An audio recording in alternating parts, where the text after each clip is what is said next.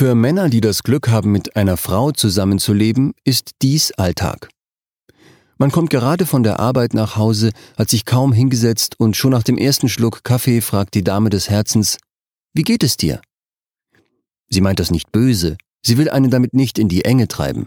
Sie glaubt schlichtweg, dass dies eine einfach zu beantwortende Frage wäre, wie etwa, wie bedient man den DVD-Rekorder? Die Frage, wie es uns geht, wie wir uns fühlen, ist für uns Männer eine besonders schwierige, da uns in Kindheit und Jugend der Zugang zu eigenen Gefühlen und Bedürfnissen immer mehr erschwert worden ist. Und dieser mangelnde Bezug zur eigenen Innenwelt bleibt im Erwachsenenalter weitgehend aufrechterhalten. Männerseelen, so heißt das Buch von Björn Söfke, aus dem diese Zitate stammen. Und um Männerseelen geht's hier heute.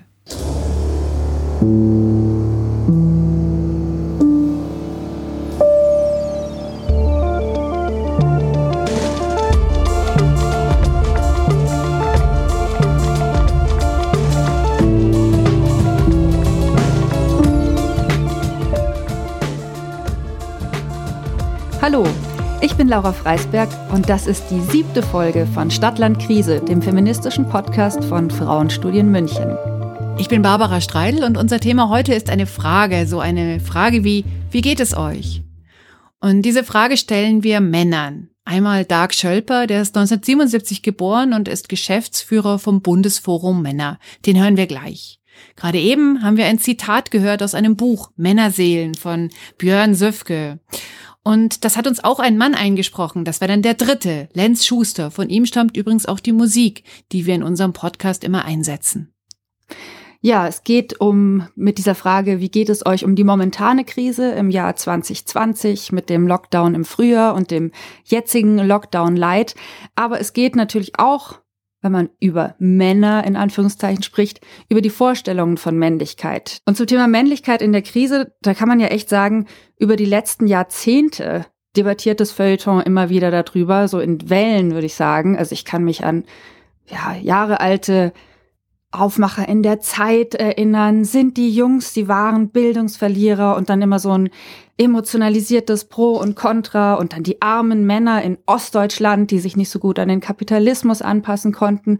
Und was ich halt an dieser Debatte so schwierig finde, ist, dass es ganz schnell immer so ein Aufrechnen ist. Jungs versus Mädchen, Männer versus Frauen. Auch problematisch bei dem Ganzen finde ich ist, dass sich die Gruppen, die sich dann angeblich für Männerinteressen einsetzen, dass man da ganz schnell in die übelsten Abgründe gerät, wenn man sich diese Gruppen mal anguckt. Also man ist ganz schnell bei den sogenannten Maskulisten gelandet.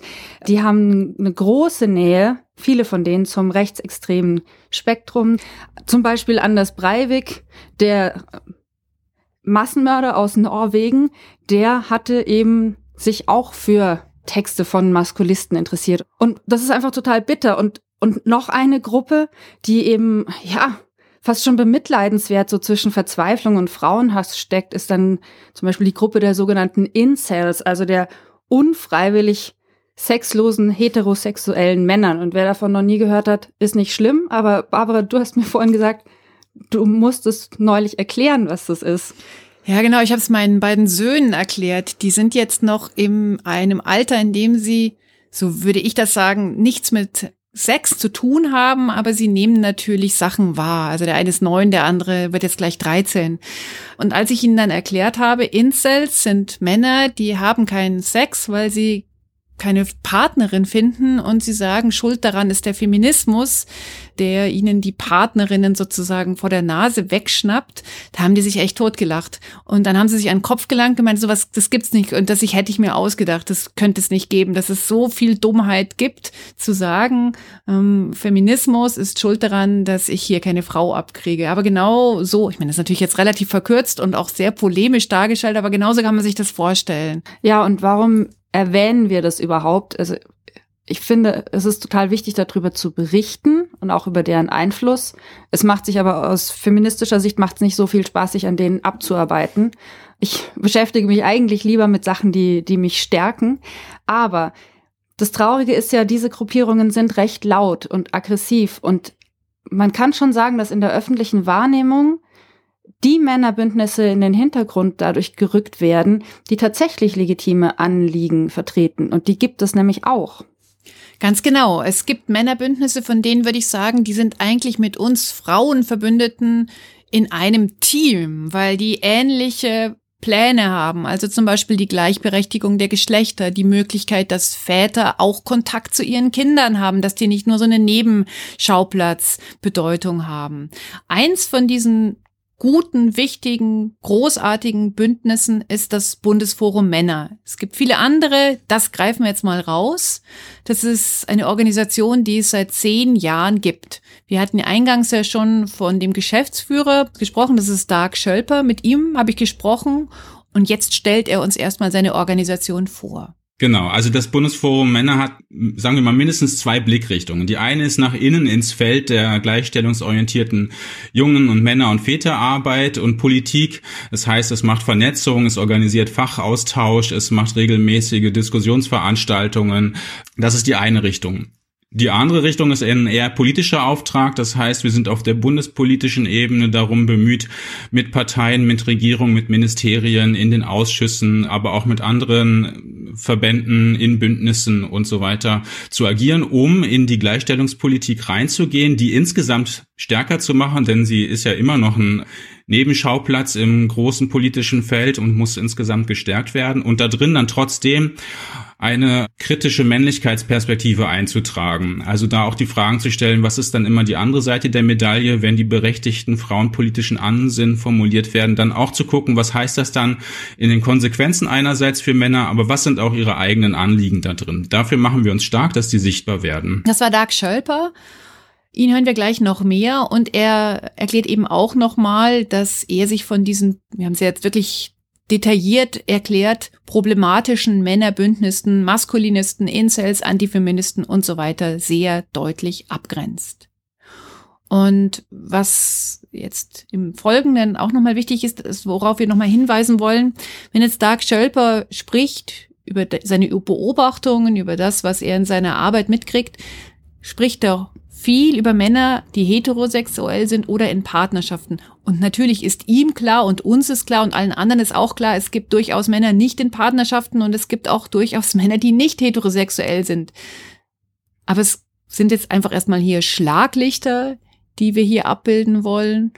Und wir fangen mit meiner ersten Frage an. Ich habe ihn gefragt, das Bundesforum Männer gibt es jetzt seit zehn Jahren. Welchen Impact hat eure Arbeit? Ein Männerberatungsnetz an den Start zu bringen, sodass Männer online relativ unkompliziert regional und überregional Hilfsangebote finden. Das ist neu. Das gab es so nicht. Und dass es jetzt so gebündelt ist, so dass tatsächlich relativ breit mit den verschiedensten Themen, die man so hat, Unterstützung findet. Und dass es dadurch normaler wird, dass Männer überhaupt die Idee bekommen, ich könnte mir in solchen Situationen, in Krisensituationen, in schwierigen Situationen Hilfe suchen. Weil wenn man bislang gegoogelt hat, dann kam da schlicht nichts oder aber sehr schräges Zeug eher aus der Insel und, und ähnlichen Richtung. Und da haben wir natürlich eine klare Abgrenzung und sagen, das ist ja nicht Sinn der Übung sondern es geht ja da drin eben mit diesen Unsicherheiten und Suchbewegungen konstruktiv umzugehen in Richtung mehr Gleichstellung, Gleichberechtigung. Und da sind die Angebote drauf ausgerichtet. Also das hilft auf jeden Fall. Beispiel ist dafür das Männerhilfetelefon, das NRW und Bayern betreiben. Aber es hätte es halt nie gegeben, wenn da nicht lange Vorarbeiten gelaufen wären, an denen wir auch mit beteiligt sind. Das Ding gibt es jetzt seit, ich glaube, Ende März, Anfang April, dass an die 3000 Anrufe schon eingegangen sind und das sind die gezählten Eingänge, weil sie haben keinen Mitzähler für die, die dann bei besetzten Leitungen nicht durchgedrungen sind. Das heißt also, der Bedarf ist auf jeden Fall da. Das klingt ja jetzt natürlich nicht nach einer Massenbewegung, aber dafür, wenn man weiß, dass das zwei kleine Einrichtungen sind, die mit Teilzeitstellen dort am Telefon sitzen, dann ist das schon eine recht beachtliche Zahl. Und wir sehen eben, dass dort tatsächlich Männer anrufen, die auch jetzt in der akuten Situation von Corona sagen, meine Partnerschaft leidet sehr unter diesen Ausnahmebedingungen, unter dem Druck, dass ich äh, mit der Erwerbstätigkeit ins Straucheln gerate, dass die Kohle nicht mehr stimmt und wir kommen nicht mehr wirklich klar und ich brauche jetzt hier mal Hilfe und Unterstützung. Und tatsächlich berichten die dann auch, was uns alle sehr überrascht hat, relativ frei und relativ schnell auch von Gewaltsituation. Meistens nicht heftig, brutale körperliche Gewalt, aber schon von psychischem Druck, der ausgeübt wird in den Partnerschaften, wo die Partnerinnen halt auch am Limit sind und dann auch wirklich unfair und fies werden. Und die Männer haben endlich eine Sprache gefunden und einen Ort, das zu thematisieren. Und ich finde, da bringen wir was in Bewegung, in dem diese sauren und bitteren Pillen nicht mehr geschluckt werden, ausgehalten werden und so eine Art Männlichkeitspanzer, wie das mal von Tebeleit beschrieben wurde, immer wieder reproduziert wird, sondern dass wir da Räume schaffen, auch Offenheit zuzulassen und hoffentlich damit auch eine mittelfristige insgesamt eine Veränderung bewirken. Jetzt gibt es zwei von diesen Männertelefonen, eins in Bayern, eins in Nordrhein-Westfalen. Ich bin mir ganz sicher, dass die meisten Leute, die uns jetzt zuhören, das nicht gewusst haben. Weil wenn man an so ja. Telefonseelsorge oder wie auch immer man die nennen mag, denkt, da denkt man vielleicht an Kinder, die irgendwie es zu Hause nicht schön haben oder man denkt natürlich vor allem an Frauen, die an häuslicher Gewalt leiden oder irgendwelche anderen vergleichbaren Probleme haben. Dass es auch Männer gibt, die Sorgen haben und auf die gute Idee kommen, sich helfen zu lassen, das ist, glaube ich, in der Gesellschaft leider noch nicht angekommen. Also ähm, du hast ja gerade den Männlichkeitspanzer von Klaus Teweleit genannt. Das ist, was, wann hat er das geschrieben? In den 70ern oder so? Ja. Der wird ja hier immer noch gerne herumgeschleppt. Die Möglichkeiten, dass es eben auch Anlaufstellen wie jetzt diese Telefonhilfen für Männer gibt, das ist ja nicht so ein Aufrechnen, so jetzt kommen wir auch, wie es ja ganz gerne mal von, du hast Incel genannt oder Maskulinisten oder natürlich die große alte antifeministische Bewegung, die ja jetzt sagen, so, ähm, das ist alles ganz anders, das stimmt ja gar nicht, die Frauen sind ja nicht Opfer von häuslicher Gewalt oder immer die, denen es irgendwie schlechter geht. Die Männer werden verprügelt von ihren gewalttätigen Partnerinnen und so weiter wie geht ihr denn da, damit um, dass einerseits dieses Aufrechnen, dieses jetzt aber wir nicht vorne dran steht und vor allem eben auch die ganz wichtige Abgrenzung von diesen eher, ich sage jetzt mal, problematischen Bewegungen? Ja, tatsächlich ist das ja ein bisschen ein Dilemma. Ganz klar ist, dass wir sagen, Probleme sehen wir auch, also natürlich ist ein, ein jeder Fall, in dem ein Mann zu Hause nicht in Sicherheit ist, weil er von entweder an, anderen Angehörigen drangsaliert wird oder tatsächlich auch von seiner Frau verprügelt wird. Das kommt zwar nicht so häufig vor, soweit wir wissen. Die Dunkelfeldstudien sind da leider noch nicht so weit ausgereift, dass man wirklich genaueres wüsste. Aber nehmen wir mal das, was wir heute sehen können, zur Kenntnis, dann ist es so, dass die Zahlen vermutlich niedriger sind als andersrum. So, aber trotzdem braucht dieser Mensch natürlich eine Anlaufstelle. Und da ist es überhaupt gar nicht zielführend zu sagen, wir schaffen Frauenhäuser ab, damit endlich die Männer was kriegen, sondern man muss natürlich genau an beiden Enden anpacken und sagen, der Bedarf bei Frauen ist leider so groß, dass das immer noch nicht ausreicht. Und ja, wir brauchen auch was für die Männer. Und wenn wir die Polizeistatistiken hernehmen und dort ungefähr 20 Prozent Männerbetroffene ausgewiesen sind und 80 Prozent Frauen, dann müsste in diesen Verhältnissen ungefähr ja irgendwas angeboten werden. Das ist ja relativ banal auch zu rechnen und zu belegen. Und wir freuen uns sehr, dass das auch politisch zunehmend erkannt wird, dass zumindest auf der bundespolitischen Ebene die zuständige Ministerin sich dann nicht mehr gegen sperrt und auch diese Argumente hört und andersrum in der jüngsten Pressemitteilung, wo sie eben die äh, neuesten BKA-Zahlen vorgelegt hat, genau darauf ja auch immer im zweiten Satz hinwies. Und es gibt auch die betroffenen Männer. Es gibt auch die betroffenen Männer. Und das freut uns natürlich sehr als Bundesforum, weil wir genau das ja gerne erreichen wollen, dass das ein gemeinsames Projekt ist. Das war Dag Schölper vom Bundesforum Männer aus Berlin. Den hören wir gleich nochmal. Und er hatte jetzt von diesem Männertelefon erzählt. Und das gibt's eben nur in Bayern und in Bielefeld. Ich weiß gar nicht, an welchem Standort das in Bayern ist, in Nordrhein-Westfalen, aber ist es in Bielefeld. Und da macht unter anderem auch Björn Süfke mit. Den haben wir ganz am Anfang dieser Episode gehört. Besser gesagt, aus einem Text von ihm haben wir gehört. Der hat nämlich das Buch Männerseelen geschrieben. Und er weist darauf hin, dass es vielen Männern schwerfällt, auf die an sich normale Frage, wie geht es dir, zu antworten. Und er sagt, es hat oftmals damit zu tun, dass Männer, nicht alle, manche, einige, ein Problem damit haben, zu sich selbst, zu dem eigenen Innern, zu den eigenen Emotionen einen guten Zugang zu etablieren. Ich erinnere mich vor einiger Zeit eine Reportage gesehen zu haben, wo es eben auch um einen Mann ging, der während des Lockdowns das äh, gemeinsame Haus verlassen hat, weil seine Frau gewalttätig geworden ist und der dann eine Woche im Auto wohnen musste, bis er bei, bei Freunden untergekommen ist, einfach weil der nicht, auch nicht so das Netz hatte, das ihn dann gleich aufgefangen hat. Und auch diese Scham, sich dann Hilfe zu holen. Aber mich, bevor wir da reintauchen in Lockdown und Krise und wie holen sich Männer Hilfe, wie bist du denn eigentlich auf den Dark Schölper gekommen? Ja, der Dark Schölper, der ist ja quasi für Frauenstudien doch die historische Figur. Der war der allererste Mann auf einer Frauenstudienbühne und zwar schon 2013. Da warst du, Laura, noch gar nicht dabei. Deswegen mhm. hast du den damals nicht mitgekriegt.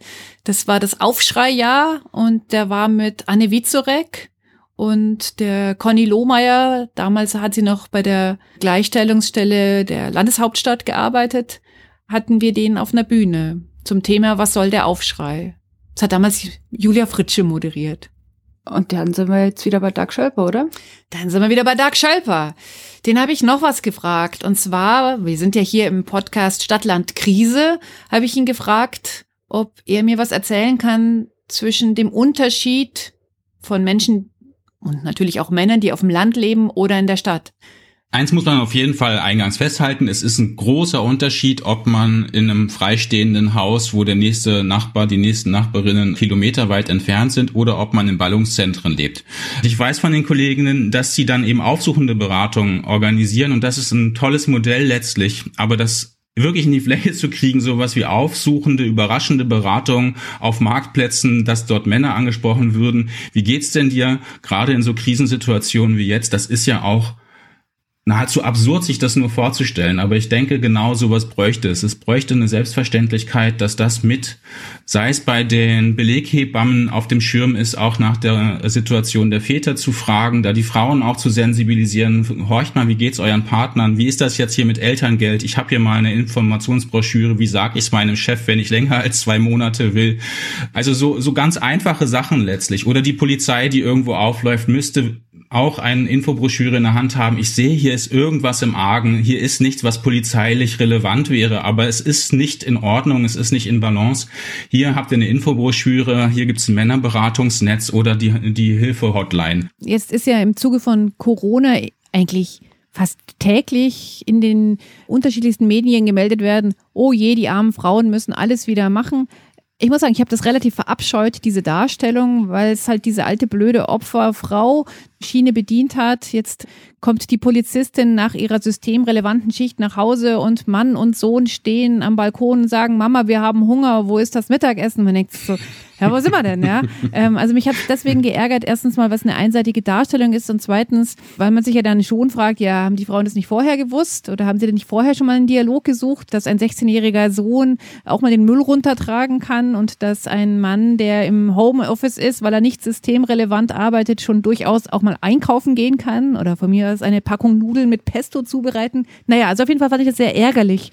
Was hast du mitgekriegt? Ähm, stimmt diese Einseitigkeit? Sind wir doch wieder gebacklashed, wieder dort, wo unsere Eltern schon mal waren, wo wir dachten, nee, da sind wir eigentlich überhaupt nicht mehr gesellschaftlich? Ich glaube, dass die Situation in der Darstellung tatsächlich zu einseitig ausgeleuchtet wird, dass das beschriebene Phänomen ja aber durchaus zutrifft. Diese Systeme, die sind ja immer noch sehr stark verankert und verwurzelt und im Stadt-Land-Gefälle dann noch einmal mehr. Und die Corona-Krise verschärft das natürlich immens. Also wenn es das berühmte Haupternährer-Zuverdienerinnen-Modell gibt, dann schlägt das natürlich sofort durch. Also wenn die Krise erfordert, irgendwer muss jetzt hier zu Hause bleiben und die Kinder betreuen, weil die Schulen geschlossen werden, dann ist es nicht sehr wahrscheinlich, dass der Vollzeittätige Partner zu Hause bleibt und die Teilzeit weiterläuft. Aber was wir auf jeden Fall hören von Vätern, auch aus diesen Beratungskontexten heraus, ist ein hoher Druck, der eben genau diese Existenzsorgen ausdrückt. Also wie kriege ich in Kurzarbeitergeldniveau das Haus abgezahlt? Wie kriegen wir die trotzdem geplante Klassenreise der Kinder, mal bei aller Angst, was das Corona-mäßig eigentlich heißen soll, finanziert. Hinzu kommt ja auch noch, dass es innerhalb der Erwerbssphäre selbst auch nochmal verstärkt wird. Also du bist doch jetzt in der Verantwortung und wir machen hier alles, da machst du mal noch ein paar Stunden mehr, damit du ein bisschen mehr Geld hast. Wir wissen ja, wie schwierig das alles gerade ist. Ach, und ihr seid jetzt alle zu Hause und da muss noch ein kleiner Umbau gemacht werden, weil ihr ja gar nicht darauf eingerichtet seid und so weiter und so weiter. Also man hat ja immer so ein bisschen in den Erzählungen den Eindruck, das wäre jetzt ein Sparmodell. Aber für viele Konstellationen ist das ja überhaupt kein Sparmodell, sondern man muss sich erstmal überhaupt darauf einrichten, dass alle Familienmitglieder tatsächlich den ganzen Tag zu Hause sind. Und da erfahren wir einen großen, großen Leidensdruck von Männern, äh, die damit klarkommen müssen, die auch genau das Gefühl haben, ich muss das jetzt ja alles stemmen. Also ich bin der Handwerker im Hause, diese ganzen Klischeebilder sind immer noch da. Ich muss jetzt hier also das Ding durchrenovieren, obwohl ich selber am Limit bin, obwohl ich selber Angst vor dem Virus habe, unsicher bin und ich bin in Kurzarbeit geschickt worden das ist auch nicht so ganz trivial. Und tatsächlich, ich finde auch, das wurde ein Stück weit zu wenig beachtet und gesehen und damit so ein Bild des starken Mannes, der das alles irgendwie aushält und wegschluckt und damit Frauen in die Prekarität abschiebt und sich unter seinen Buddies im Stillen einkichert. Das Bild halte ich für total verzerrt. Das war er nochmal Dark Schölper vom Bundesforum Männer. Ich finde diese Angebote total sinnvoll gesamtgesellschaftlich einfach hoffe ich auf einen Kulturwandel bei Jungs und Männern. Und wenn ich bedenke, wie du deine Söhne erziehst, dann ähm, ja, macht mir das für die neue Generation ja sowieso Hoffnung. und wir werden jetzt gleich ganz Corona-konform noch einen Gesprächspartner dazu nehmen, der mit mir in einem Haushalt wohnt und der auch für die Musik bei Stadtlandkrise verantwortlich ist. Das ist Lenz Schuster. Den suche ich jetzt gleich mal. Kleinen Moment. Und jetzt haben wir hier den Lenz Schuster dabei. Und Laura, du hast ihn ja sehr diplomatisch angetextet mit dir in einem Haushalt lebend, Corona-konform. Ich möchte aber hinzufügen, ihr seid ja eine Familie. Ihr habt ja auch ein Kind zusammen. Das ist ja die große Liebe, die mir jetzt da gegenüber sitzt. Jetzt habe ich es gesagt, jetzt die Katze aus dem Sack. Jetzt können wir uns inhaltlich beschäftigen. Ja. Du weißt ja eh schon, um was es bei uns geht, weil du uns ja die Zitate aus dem Buch Männerseelen eingesprochen hast. Und dieser Autor, der sagt ja, es fällt Männern einfach schwer, auf so eine Frage zu antworten, die so ganz einfach ist. Die Frage, wie geht es dir? Deswegen möchte ich jetzt erstmal fragen, wie geht's denn dir gerade? Soll ich dir nicht lieber erklären, wie der DVD-Rekorder funktioniert? Wir haben gar keinen DVD-Rekorder. Ich habe gar kein Auto. Ja, wie geht's mir? Also eigentlich geht's mir ganz gut. Die Sachen laufen eigentlich ziemlich gut im Verhältnis zu anderen Menschen, die von Corona wirklich berufliche Einschränkungen, finanzielle Einschränkungen haben. Ich kann hier arbeiten, habe mein Studio eingerichtet, von wo aus ich Podcasts produzieren kann und Sachen einsprechen und Musik komponieren. Aber mir ist jetzt echt auch erst in den letzten zwei Tagen nochmal klar geworden, dass es mir eigentlich nicht so gut geht. Gerade weil ich nicht einplane, Pausen zu machen und auch nicht automatisch mal rauskommen, sondern man hockt den ganzen Tag irgendwie zu Hause, versucht so viel zu schaffen wie möglich, bis man das Kind aus dem Kindergarten holt. Und dann fahre ich auch nicht mehr mit dem Fahrrad durch die Gegend. Das musste ich früher immer machen in München, auch ähm, immer wenigstens insgesamt eine halbe, dreiviertel Stunde am Tag so. Und ich bin nicht so der Typ, der rausgeht, extra um Sport zu machen, aber das muss ich mir wahrscheinlich angewöhnen. Also insgesamt merke ich, dass es schon irgendwie einseitiger geworden ist und es fällt mir aber dann immer erst später auf daran, dass ich nicht so gut schlafe oder dass ich einfach, ich bin so erschöpft zurzeit. Ich bin einfach, ich merke, dass ich erschöpfter bin, weil äh, die letzten Monate so, so, so man einfach die ganze Zeit alles hinkriegen muss. Das finde ich aber super, dass du das so ganz klar sagen kannst. Weil da gehört ja schon was dazu. Also erstens mal diese erste Wahrnehmung. Irgendwo klemmt's vielleicht ein bisschen. Und das aber dann auch benennen. Ich erkenne, ihr seid ja umgezogen, ihr seid ja aufs Land gezogen. Ich fahre nicht mehr so viel mit dem Fahrrad. Ich bin nicht mehr so viel unterwegs. Ja, das zu benennen, es hat aber eine Zeit gebraucht, weil ich eigentlich immer ziemlich viel Energie und Reserven habe und, und, und es auch lange Zeit jetzt ausgehalten habe, doch eigentlich zu wenig zu schlafen, spät ins Bett zu gehen, früh aufzustehen und jetzt merke ich einfach, dass meine Reserven irgendwie weniger sind und ich wahnsinnig schnell genervt bin und ich abends, nachmittags dann einfach nicht mehr nicht mehr so viel Geduld habe und und ja, dann habe ich überlegt, woran liegt es? Und dann ist mir aufgefallen einfach, dass ich, aber das ist auch eine mentale Sache, dass ich mir nicht erlaube, Pausen zu machen oder nicht dran denke, Pausen zu machen. Aber es irgendwie erlaube ich mir eigentlich nicht. Ich denke mir, ich darf nicht ich darf jetzt nicht einfach, aber was denn auch? Also man geht ja auch nicht mehr in die Kneipe. Bin auch nicht so der Typ, der, der seine Kontakte so wahnsinnig gepflegt hat. Meine hauptsozialen Kontakte waren eigentlich, als ich noch jeden Tag in die Arbeit gegangen bin. Der mich ja selbstständig gemacht vor einem Jahr. Da habe ich Kollegen und Freunde gesehen und, äh, und es war eine super Kollegin, also es war wirklich eine total tolle Stimmung, bin da echt gern hingegangen. Und jetzt merke ich, dass das nicht automatisch passiert, dass ich irgendwie mal einfach jemanden anderen treffe. Also ich glaube, dass wir beide da ganz gut so unterschiedliche Typen repräsentieren und es kann sein, dass das eine eher bei Frauen zutrifft und das andere eher bei Männern, aber ich kenne auch Paare, wo mir dann zum Beispiel Männer erzählen, dass sie eher die kommunikativeren sind und ihre Freundinnen immer sich so ein bisschen schwer tun, Kontakte zu knüpfen oder zu halten. Ich finde es jetzt echt durch den Lockdown ganz interessant.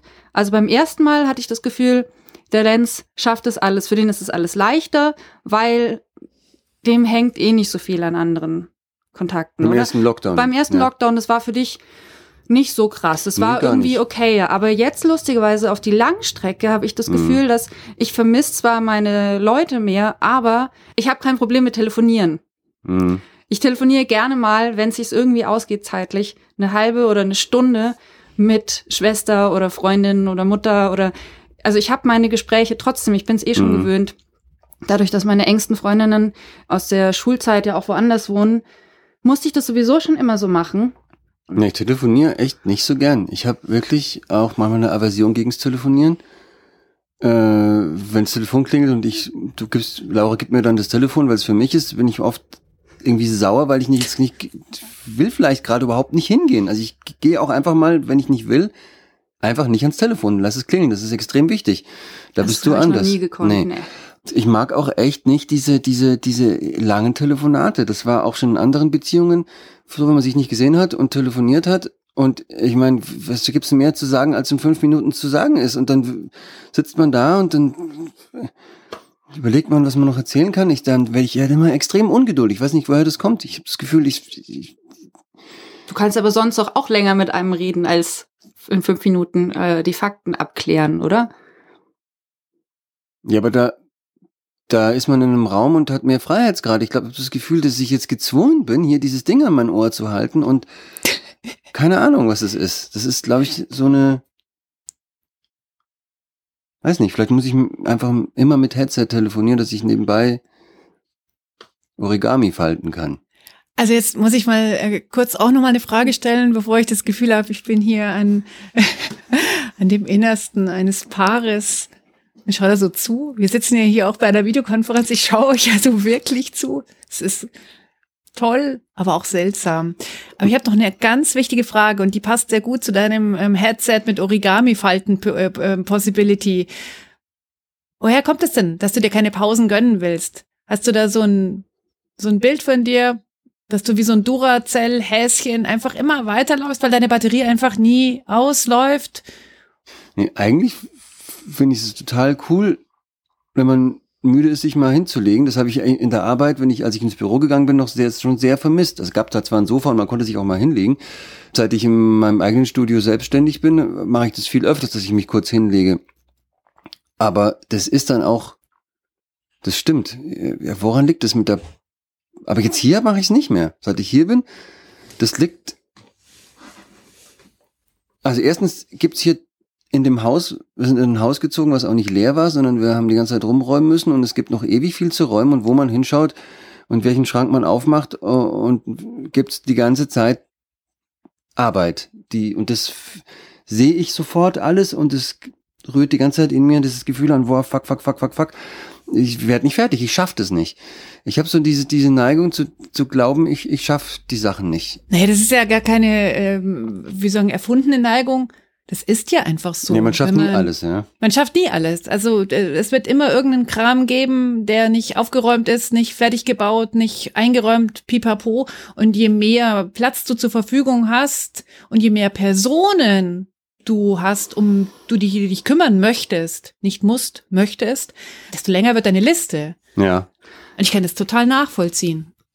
Ich würde mich da auch gerne noch einklinken. Ich wohne ja auch in diesem Haus und mir geht's ähnlich. Ich glaube, das ist aber auch ein Dilemma von Familien, dass du eigentlich dass du dir die Ruhe oder die Zeit zum Verplempern ja richtig einplanen musst, weil die hast du ja nicht mit Kind. Das mhm. ist ja mhm. immer Action und vor allem ein Kind, das nicht gerne früh ins Bett geht, dann hast du abends auch keine Reserven mehr, weil du dann noch den Kampf hast, dieses Kind ins Bett zu bringen.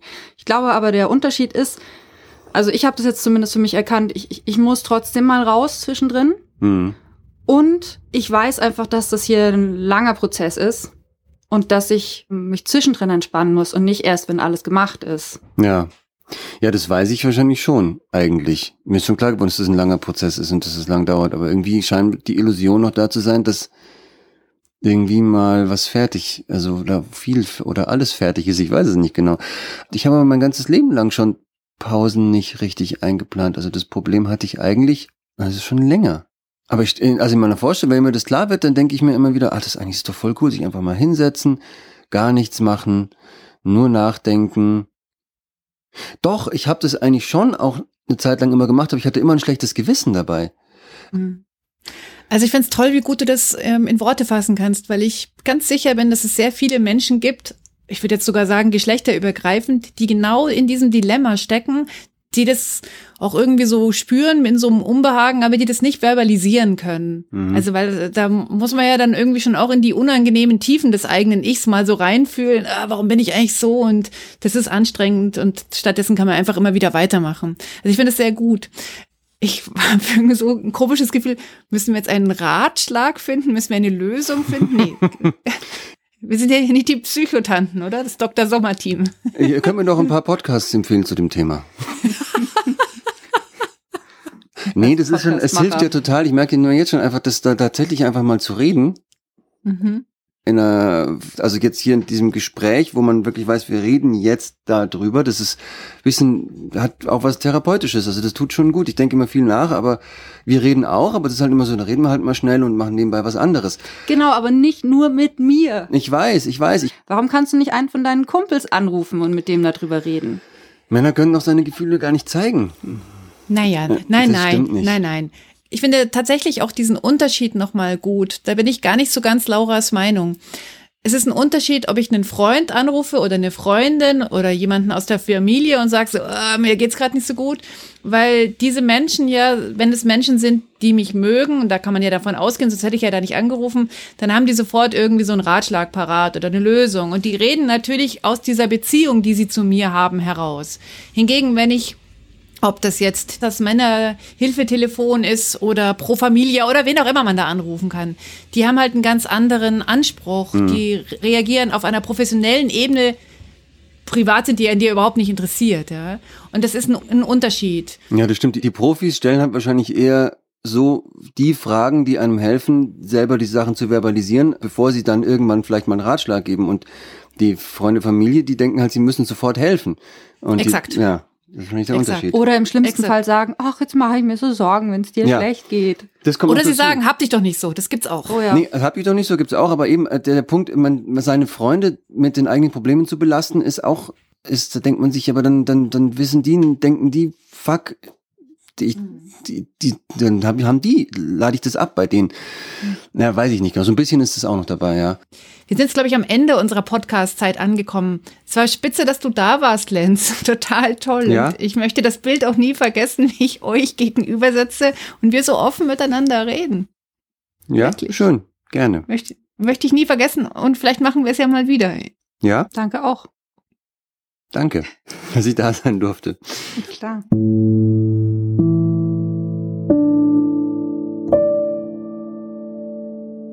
Ja, jetzt wisst ihr, wie der Mann klingt, der für den Frauenstudien-Podcast die Musik gemacht hat. Jetzt wisst ihr, wie dein Mann klingt. Genau. Das nächste Mal, wenn ich über den Typen rede, dann wisst ihr immer genau, was der eigentlich für Probleme hat. Mhm. Ich finde es schön, dass die Bezeichnung, äh, ja, und mein Mann, dass er jetzt auch eine Stimme hat und dass wir ihn gehört haben. Und dass er sich so öffnen konnte. Das finde ich ganz toll. Vielleicht reden wir irgendwann mal auch mit deiner Familie, wer weiß. Naja, vielleicht, vielleicht, vielleicht öffnen die sich ja auch einmal. Nach Weihnachten ja. dann. Nach Weihnachten. In der nächsten Episode in zwei Wochen, auch wieder am Montag, da bringen wir euch ein paar Lesetipps für die Weihnachtstage. Wir machen es uns ein bisschen gemütlicher vor Weihnachten. Richtig. Wir machen uns eine Tasse Tee heiß und zünden vielleicht noch mal eine Kerze an und dann haben wir ein paar Leseempfehlungen. Wie immer an dieser Stelle unseren Dank für die Unterstützung, ob ihr uns anhört, ob ihr uns liked, Gerne schenkt uns ein paar Sternchen oder ein paar Kommentare auch bei Spotify oder iTunes oder auch gerne hier auf der Frauenstudienseite, wo auch immer ihr es möchtet. Wenn ihr noch Geld loswerden wollt vor Weihnachten, dann könnt ihr das auch. Da ist das Stichwort unterstützen auf der Frauenstudienseite. Und wenn ihr Ideen für Themen habt, wenn ihr vielleicht selber sogar mal mit uns im Podcast reden wollt, wenn ihr Wünsche habt, schreibt uns doch gerne eine Mail an podcast.frauenstudien-münchen.de. Wir freuen uns. Genau. Und jetzt eine schöne Adventszeit. Bis bald. Bis bald. Ciao.